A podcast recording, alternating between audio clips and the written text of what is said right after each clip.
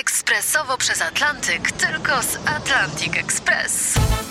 Z nami wyślesz co chcesz, kiedy chcesz, do kogo chcesz i to o 40% taniej. W Atlantic Express wysyłamy wszystko. 1 800 775 7363. Mienie przesiedleńcze, kontenery, paczki do Europy. Atlantic Express o 40% niższe ceny na wysyłki kontenerów, samochodów i paczek. Ekspresowo przez Atlantyk, tylko z Atlantic Express.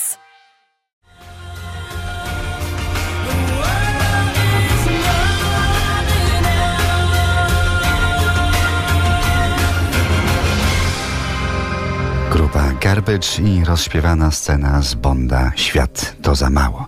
To bliskie spotkania z liderem, kompozytorem, pianistą, wokalistą grupy Skaldowie Andrzejem Zielińskim. Dlaczego śpiewa i muzykuje tak w ogóle? Wiemy z tytułu jednej z piosenek Śpiewam, bo muszę, śpiewa Andrzej Zieliński. A naprawdę było tak. Miłość do muzyki w krakowskim Domu Państwa Zielińskich zaszczepiał synom Andrzejowi i Jackowi. Tata, skrzypek, kolekcjoner instrumentów smyczkowych, ich tester także na prośbę przyjaciół. Mówiłaś kocham z Andrzej Zieliński z grupy Skaldowie w bliskich spotkaniach RMF Classic. To wszystko, co nam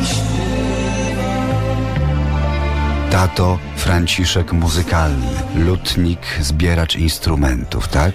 No między innymi, bo głównym jego zajęciem jednak było granie na tym instrumencie, czyli na skrzypcach.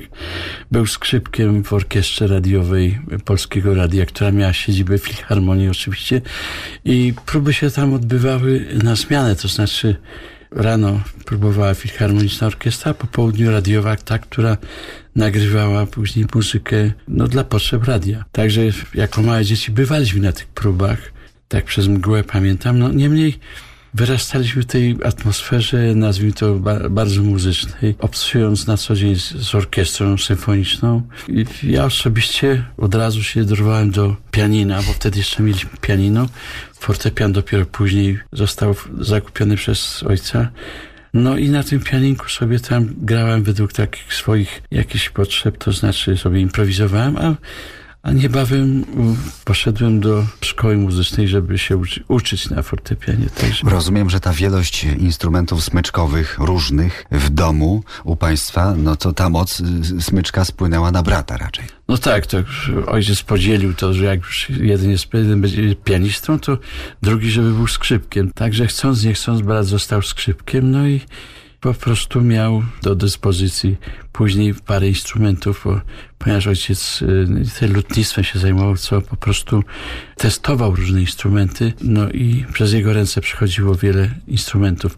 Poza tym no, kolekcjonował stare instrumenty, miał w domu takie rarytasy jak Viole d'Amore, Viola da Gamba, czyli te A, proszę, barokowe rzeczy. Barokowe, te, które się powiedzmy nie, na co dzień nie gra się na tych instrumentach, niemniej były kiedyś takie, no i w te zespoły instrumentów dawnych, to tam w składzie te instrumenty można zobaczyć, posłuchać. Barokowe instrumenty, ale i barokowe techniki, polifonia, kontrapunkt, jak dowiemy się niebawem, właściwe były skaldom już tym bardzo małoletnim.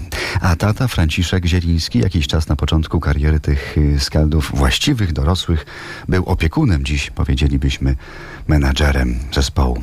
Do początków muzycznej przygody Andrzeja Zielińskiego wracamy za chwilę. Teraz Gustavo Santaolalla, muzyka z filmu Sierpień w hrabstwie Osei.